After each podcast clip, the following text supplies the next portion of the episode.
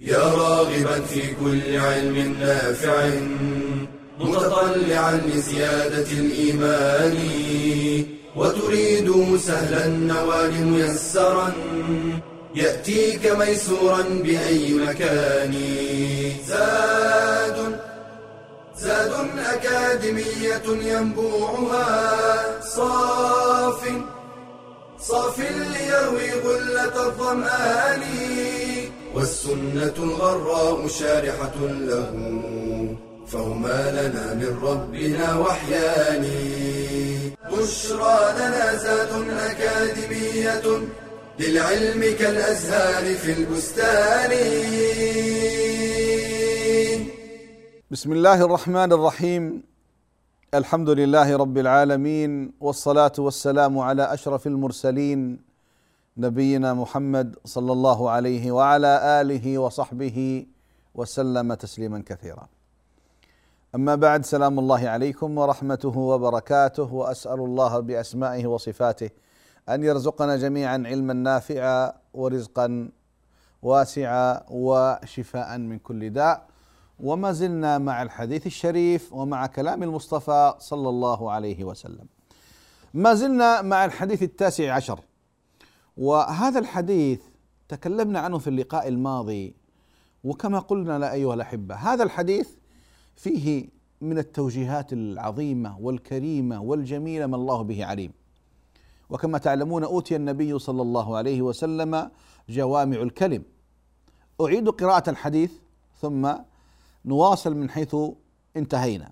يقول صلى الله عليه وسلم كما في حديث أبي هريرة رضي الله عنه وأرضاه من نفس عن مؤمن كربة من كرب الدنيا نفس الله عنه كربة من كرب يوم القيامة. ومن يسر على معسر يسر الله عليه في الدنيا والآخرة.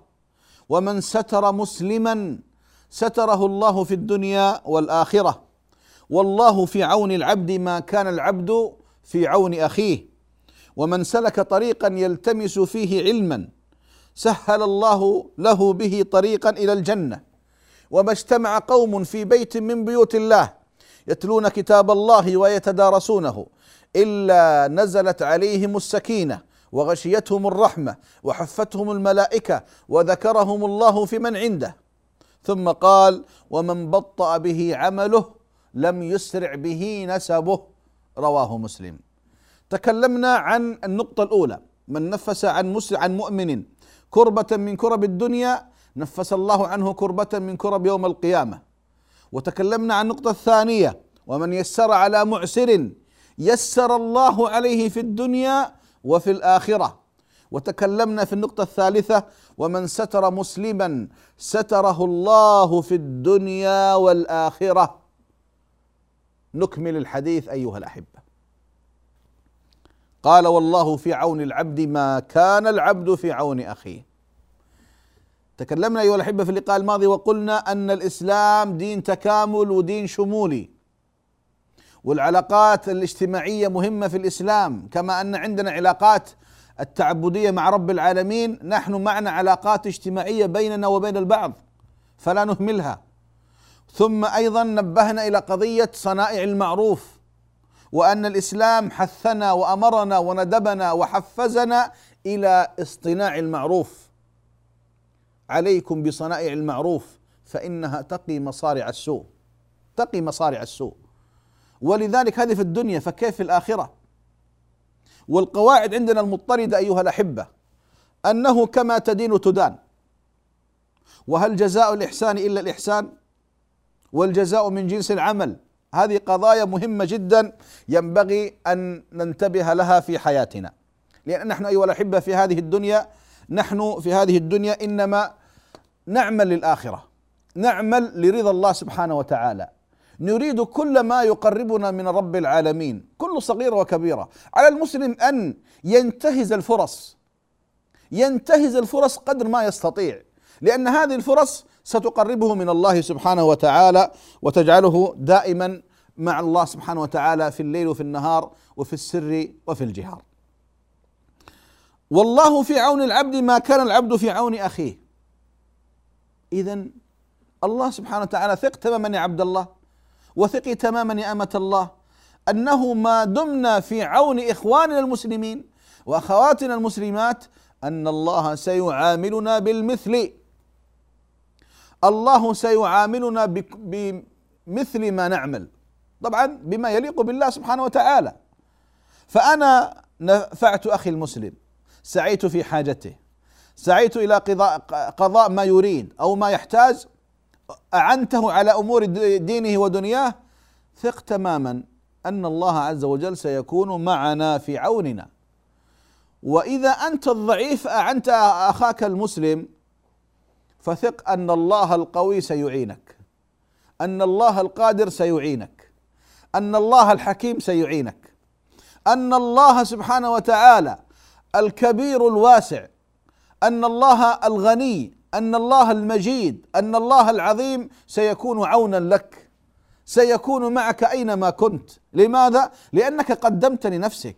لأنك بذلت لنفسك ولإخوانك المسلمين. والله في عون العبد. ما كان العبد في عون أخيه. وفي الحديث الخلق عيال الله أي أن الله يعولهم سبحانه جل في علاه. وأحب الناس إلى الله من سعى إلى هؤلاء الخلق الذين خلقهم فسعى في نفعهم ومنفعتهم والقيام على شؤونهم. ولذلك هذا أمر أمر يعني لازم. والله في عون العبد ما كان العبد في عون أخيه. يمكن أنا أو أنت أو نحن ضعفاء نقدم شيء يسير شيء لا يكلفنا شيء ليس بالكبير لكنه عند الله عظيم. المرأة التي المرأة البغي من بني إسرائيل التي سقت كلبا يلهث يأكل الثرى من شدة من شدة إيش؟ العطش. هذا مع كلب نجس أكرمكم الله والملائكة. فسقت هذا الكلب فشكر الله لها وغفر لها وأدخلها الجنة.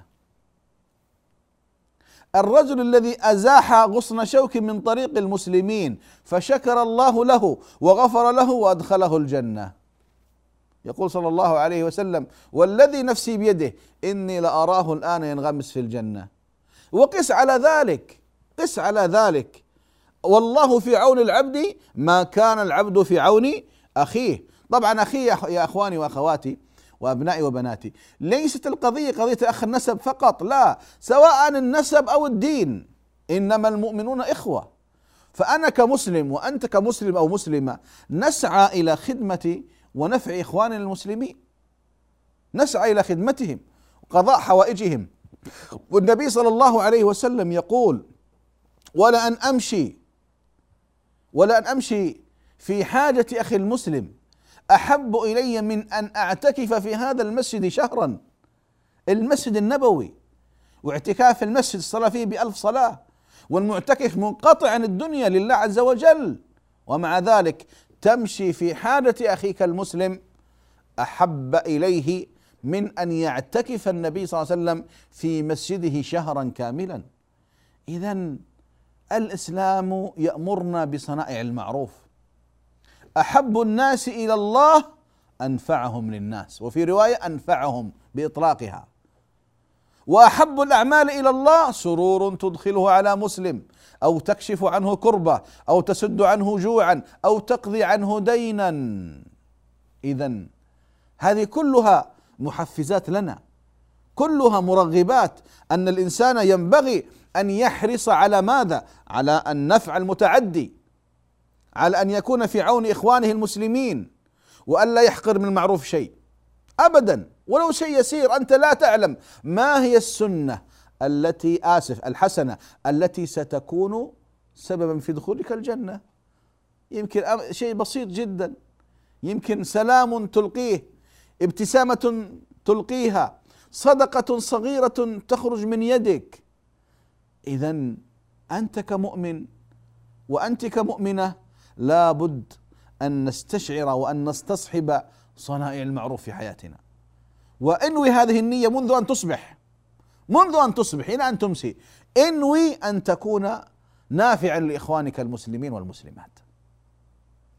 فاصل ثم نعود إليكم بإذن الله تعالى وصلى الله على محمد.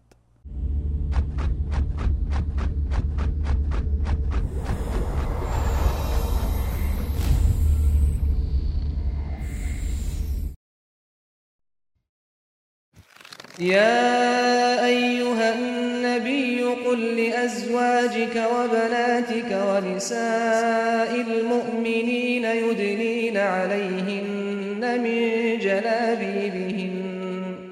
ذلك أدنى أن يعرفن فلا يؤذين. وكان الله غفورا رحيما. الحجاب شعار المؤمنات وزي العفيفات الطاهرات.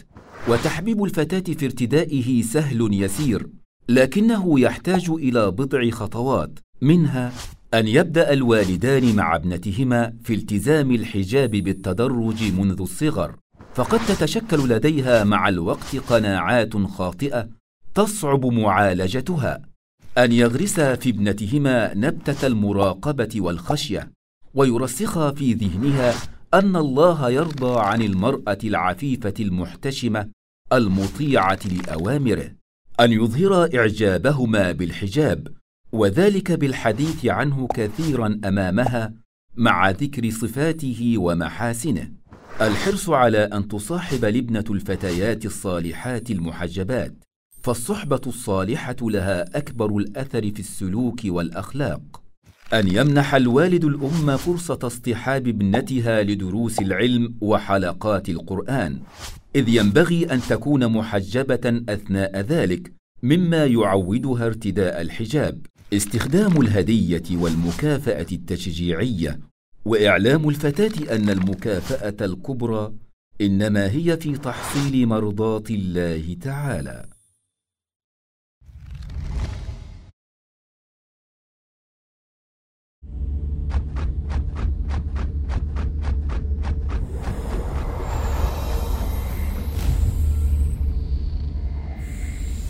بسم الله الرحمن الرحيم الحمد لله رب العالمين والصلاه والسلام على امام المرسلين وقائد الغر المحجلين نبينا محمد صلى الله عليه وعلى اله وصحبه وسلم تسليما كثيرا. ما زلنا ايها الاحبه الافاضل مع هذا الحديث العظيم والتوجيهات النبويه الشريفه الكريمه العظيمه. والله في عون العبد ما كان العبد في عون اخيه.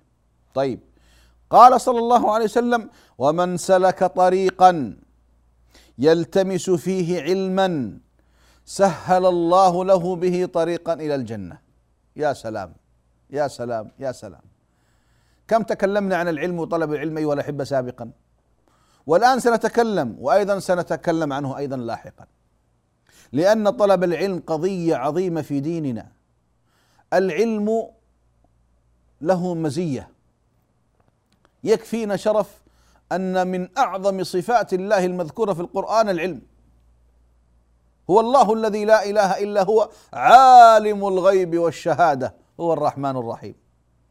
وهو العليم سبحانه وهو العلام وهو العالم سبحانه.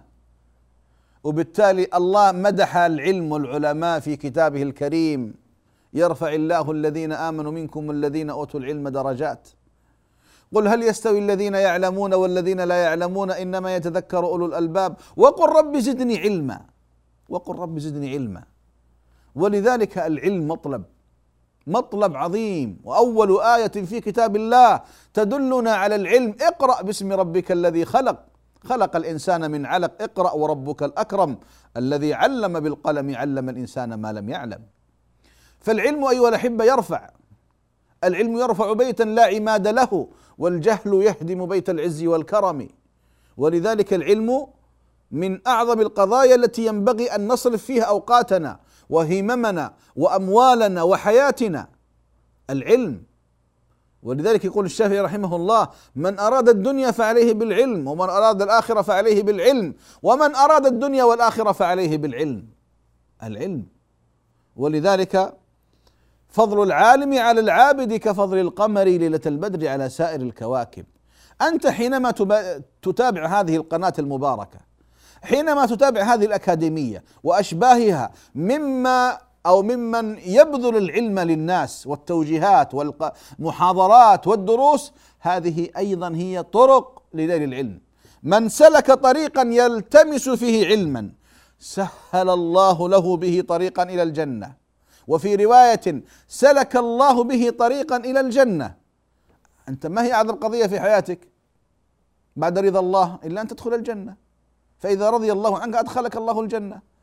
فاذا العلم من أقصر الطرق من أقصر الطرق للجنة.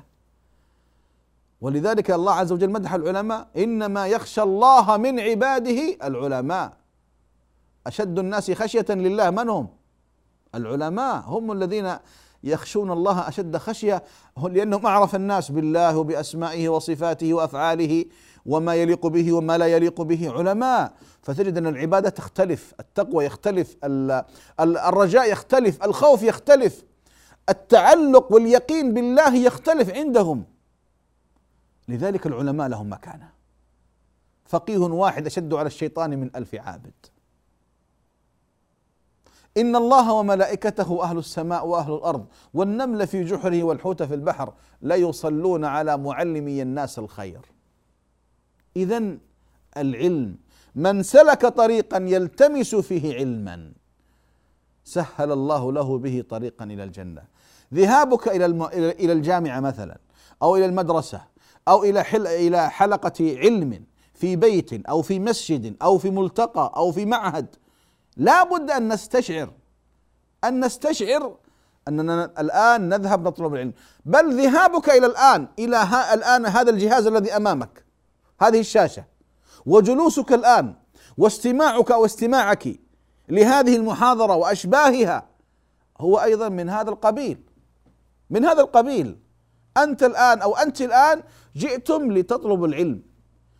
إنما جعلت أو آه هذا الموضوع أو هذا هذه القناة وأشباهها تريد أن تتعلم. كان بإمكانك أن تضع أي قناة ثانية. ولو كانت من المباحات. فأنت أو أنت طلبتم أن تنظروا الآن إلى هذه القناة وأشباهها من القنوات الإسلامية الهادفة لطلب العلم والتزود. هنيئا لكم. هنيئا لكم أيها الأحبة. ولذلك احرصوا أن نستشعر هذه النية دائما نريد طلب العلم. يمكن الذهاب إلى المدارس خاصة عند عند الأبناء الذهاب إلى المدارس قد يكون فيه شيء من الملل يأتي الشيطان. لكن لما تستشعر أنك في ذهابك إلى الصباح كأنك في طريقك للجنة وإيابك كأنك في طريق إلى الجنة وجلوسك في المدرسة أو في الجامعة أو في المعهد كأنك في روضة من رياض الجنة ماذا تريد بعد ذلك؟ لذلك العلم العلم يرفع العلم ينفع العلم من أعظم نعم الله سبحانه وتعالى على العبد. من سلك طريقا يلتمس فيه علما سهل الله له به طريقا إلى الجنة وإن الملائكة لتضع أجنحتها لطالب العلم رضا بما يصنع. لذة العلم لا تعدلها لذة. والله ما تعدلها لذة. لذة العلم. لكن مساكين من حرم الإنسان من حرم هذه اللذة حرم خير كثير. فالعلم ينفعك ويرفعك في الدنيا ويرفعك في الآخرة. ثم يقول الحديث وما اجتمع قوم في بيت من بيوت الله يتلون كتاب الله ويتدارسونه بينهم إلا نزلت عليهم السكينة وغشيتهم الرحمة وحفتهم الملائكة وذكرهم الله في من عنده. يا سلام! ما اجتمع قوم في بيت من بيوت الله. وفي رواية ما اجتمع قوم في مجلس يتلون كتاب الله ويتذاكرونه بينهم. مجلس سواء كان في المسجد أو في غير المسجد. والجلوس في المسجد أعظم. بيت من بيوت الله. وبيوت الله يا أحبابي هي أعظم المجالس. يقول صلى الله عليه وسلم أحب البقاع إلى الله المساجد. أحب البقاع وأبغض البقاع إلى الله. نعم الأسواق. أحب البقاع إلى الله إيش؟ المساجد. وأبغض البقاع إلى الله الأسواق. ولذلك القرب من المسجد قرب من كل خير. وجود المسجد في الحي أو قرب البيت من أعظم النعم على الإنسان. يسمع أذان الله خمس مرات في اليوم والليلة. يعينه على الصلاة يعينه على الحضور مبكرا يعينه على المكث في المسجد يعينه على سماع الخير سماع الخطى في البيوت للنساء سماع الدروس بعد الصلوات. أقول فعلا المسلم يحرص أن يسكن بجانب المساجد. فهنا التحفيز. ما اجتمع قوم في بيت من بيوت الله يتلون كتاب الله ويتدارسونه بينهم. اذا عندنا اجتمعت الآن أكثر من مزية. اولا المساجد. والجلوس فيها. وقراءة القرآن ومدارسة القرآن كلها نور على نور. يا سلام. المساجد نور. والقرآن نور. وحلق الذكر نور. والملائكة تحفهم. والرحمة تغشاهم. والسكينة تنزل عليهم. وياتي تأتي مزية عظيمة أن الله في الملأ الأعلى. يذكرهم يذكرهم. كم لهم من الأجر؟ خرج النبي صلى الله عليه وسلم على الصحابة يوم من الأيام حيث معاوية فيقول ما الذي أجلسكم في المسجد؟ قالوا جلسنا نذكر الله ونحمد الله على ما من به علينا من آه الهداية للإسلام. فقال آه الله ما أجلسكم إلا هذا؟ قالوا آه الله ما أجلسنا إلا هذا. آه الله ما أجلسكم إلا هذا؟ قالوا آه الله ما أجلسنا إلا هذا. وفي الثالثة فقال أما إني لم أستحلفكم تهمة لكم ولكن أتاني جبريل يخبرني أن الله يباهي بكم الملائكة. الله في عليائه يباهي بأولئك النفر الذين جلسوا في المسجد يباهي بهم الملائكة. أي كرامة هذه؟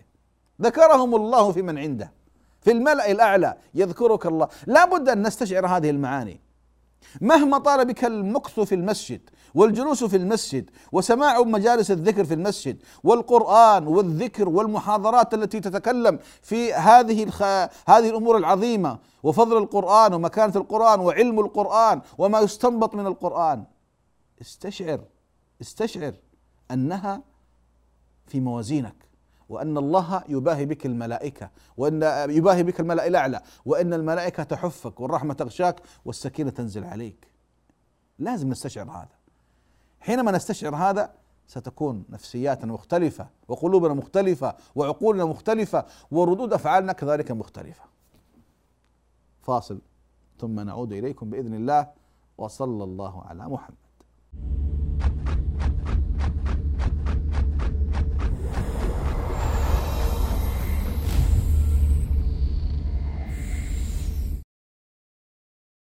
القرآن كلام الله تعالى. وخير زاد يقدمه الوالد لولده. فإنه سبيل الهداية والاستقامة. إن هذا القرآن يهدي للتي هي أقوم ويبشر المؤمنين الذين يعملون الصالحات أن لهم أجرا كبيرا. وهناك أفكار ووسائل تعين المربي في ربط النشء بكتاب الله تعالى. منها الإكثار من قراءة القرآن أمام الأبناء فالقدوة من أقوى المحفزات في توجيه السلوك. التحفيز من خلال سرد وشرح الآيات والأحاديث في فضل قراءة القرآن وحفظه. إلحاقهم بحلقات تحفيظ القرآن فهي تدخل الطفل في تنافس مع أقرانه وتعينه على ضبط القراءة والتجويد وتربطه بالمسجد والبيئة الصالحة. قص ما ورد في القرآن الكريم من قصص بأسلوب سهل ومشوق فالحكي محبب إلى الأطفال ويسهم في تعلقهم بالقرآن كما ينمي الرصيد اللغوي القرآني لديهم. أهدي ولدك مصحفا فحب التملك غريزة يمكن استثمارها بشكل إيجابي يجعله مرتبطا بمصحفه الخاص يقرأه ويقلبه متى شاء. التشجيع بالمكافأة والتحفيز على المشاركة في المسابقات. فقد يعجز الطفل عن الحفظ بمفرده لكن ربما يكون منافسا قويا وحافظا متقنا إذا كان الأمر في شكل جماعي. خصوصا إذا رصدت بعض الجوائز. استعمال الوسائل الحديثة في الحفظ فهي تلبي رغبتهم في استعمال هذه التقنيات التي غالبا ما توظف في أشياء أخرى. ويستحسن أن يكون بها خاصية تسجيل القراءة والاستماع إليها ومعرفة أخطاء القراءة. قال رسول الله صلى الله عليه وسلم من قرأ القرآن وتعلمه وعمل به ألبس والداه يوم القيامة تاجا من نور ضوءه مثل ضوء الشمس ويكسى والداه حلتان لا تقوم لهما الدنيا فيقولان بما كسينا هذا؟ فيقال بأخذ ولدكما القرآن.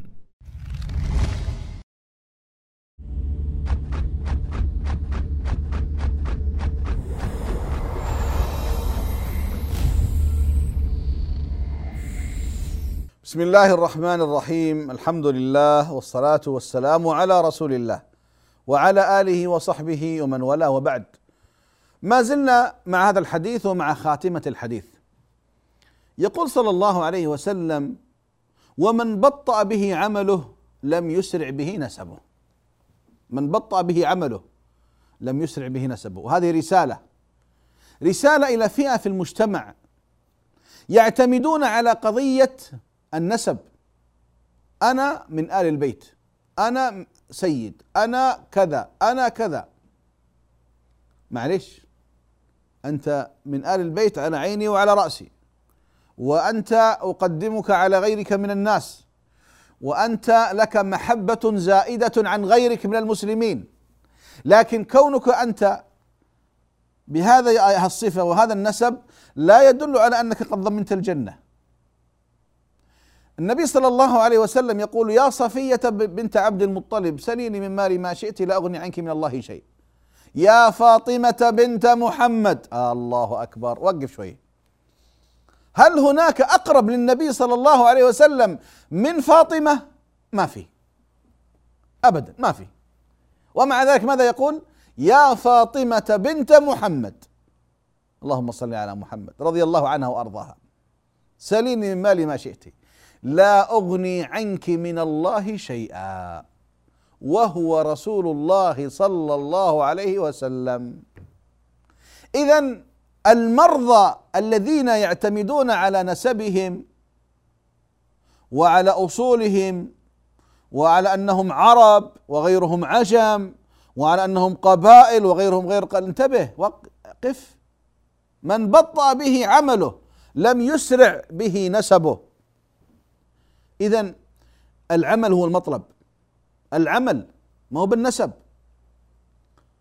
يقول صلى الله عليه وسلم لا فضل لعربي على عجمي ولا لأبيض على أسود إلا بإيش؟ إلا بالتقوى. الناس كأسنان المشط. اذا ينبغي أن ننتبه ما ينتشر عند البعض التعظيم من أجل السلالة أو النسب. نقول قف. يوم القيامة فمن يعمل مثقال ذرة خيرا يره. ومن يعمل مثقال ذرة شرا يره. أنا حينما ضربت هذا المثال لا انتقاصا لا والله. بل آل البيت على رؤوسنا ونحبهم ونتقرب إلى الله بحبهم. لكن ضربت مثال. أبو لهب عم النبي صلى الله عليه وسلم. أبو طالب عم النبي صلى الله عليه وسلم وهما في النار. أشراف العرب. أعمام النبي صلى الله عليه وسلم في النار. صهيب الفارسي سلمان الفارسي صهيب الرومي بلال الحبشي في الجنة في الجنة ومع هؤلاء إيش نسبهم؟ أبو طالب أبو لهب أمية بن خلف وغيرهم سادات قريش أبو جهل ومع ذلك في نار جهنم والعياذ بالله وهؤلاء الذين دخلاء على العرب سلمان الفارسي صهيب الرومي بلال الحبشي عبد الله بن مسعود الذي ليس له يعني مكانة ولا نسب في العرب ومع ذلك يختلفون. يختلفون. إذا ديننا ما فيه تقديس ما فيه كهنوت. هناك من يريد إدخال الكهنوتية في الإسلام سواء إما الاثنى عشرية عند الصفويين والروافض أو غيرهم. لا لا إحنا ما عندنا الكلام هذا. بعض غلاة الصوفية ليس الصوفية على إطلاقهم بعض الغلاة نسأل الله العافية والسلامة بعض غلاتهم عندهم هذا الأمر. تقديس للأشخاص تقديس مطلق. وتقبيل اليد وتقبيل الركبة وتقبيل القدم والنفث في الماء يشربونه ويتباركون به وأمور ما أنزل الله بها من سلطان. فرجعنا إلى قضية التقديس البغيض. ما وافق الكتاب والسنة أخذنا به. وما لا فلا. وما لا فلا. وبالتالي ما عندنا تقديس الأشخاص. أبدا ما نقدس الأشخاص. أولا ديننا واضح. كتاب الله سبحانه وتعالى واضح بين. سنة النبي صلى الله عليه وسلم واضحة وبينة. أما قضية الاعتماد على النسب وترك العمل أبدا هذا يرد عليهم. من بطأ به عمله لم يسرع به نسبه. أنا ابن فلان وآل فلان والسيد فلان والشريف فلان والعربي فلان. لا. الآن قضية عمل قضية بذل. وكما قلت أنا لا أنتقص أحد ولا يجوز لنا الانتقاص لأحد إلا بالدليل. لكن أما أن نصل إلى قضية الكهنوتية التي عند غيرنا لا. الإسلام يمنعنا بذلك. النبي صلى الله عليه وسلم يقول لا تطروني كما أطرت النصارى عيسى بن مريم إنما أنا عبد فقولوا عبد الله ورسوله. ها؟ وهو رسول الله صلى الله عليه وسلم بأبي وهو وأمي ونفسي عليه الصلاة والسلام. لا تطروني. ينهى النبي صلى الله عليه وسلم عن إطرائه. لما دخل عليه رجل فانتفض قال هون عليك فإنما أنا ابن امرأة من قريش كانت تأكل القديد. وكان صلى الله عليه وسلم يحب دائما أن يقول عبد الله عبد الله عبد الله ورسوله. سبحان الذي أسرى بعبده ليلا. فكلمة عبد تشريف ما هو عبد للدنيا عبد لله. اذا إذا كان النبي صلى الله عليه وسلم ينهى الناس عن إطرائه قولوا بقولكم أو ببعض قولكم. قولوا بقولكم وببعض قولكم. هكذا يقول صلى الله عليه وسلم. لكن ما ينتشر عند العوام من الطوام التي نسمعها بين الفينة والأخرى أو نقرأها والذين يدعون الولاية ويدعون الكرامة ويدعون أشياء ما أنزل سبحان الله هل فعل الصحابة الكرام؟ هل فعلها علي بن أبي طالب وهو علي؟ هل فعلها الصحابة الصادقون والتابعون وتابعيهم؟ الذين يقول عنهم النبي صلى الله عليه وسلم خير القرون قرني ثم الذين يلونهم ثم الذين يلونهم. اذا أيها الأحبة ننتبه. لا نعتمد على النسب والمكانة لا. بعد توفيق الله على العمل من بطأ به عمله لم يسرع به نسبه. اذا أيها الأحبة صدقوني أن هذا الحديث يحتاج إلى وقفات كثيرة جدا ولكن يعني حينما نحفظ مثل هذه الأحاديث يكون لنا عدة. أختم ب آه، أختم بملحظ مهم جميل جدا ينبغي ألا ألا نغفله. ما فينا إنسان يسلم من الهم والغم. وأقدار الدنيا كثيرة. طيب ماذا نصنع؟ نلتفت لفلان وفلان؟ لا. القرآن والسنة قد كفل لنا علاج الهم والغم. وصدقوني. أن في كتاب الله وسنة رسول الله ما يغنينا عن أي شخص آخر. أنا أعطيكم هدية عظيمة جدا. حديث عبد الله بن مسعود رضي الله عنه في السنن.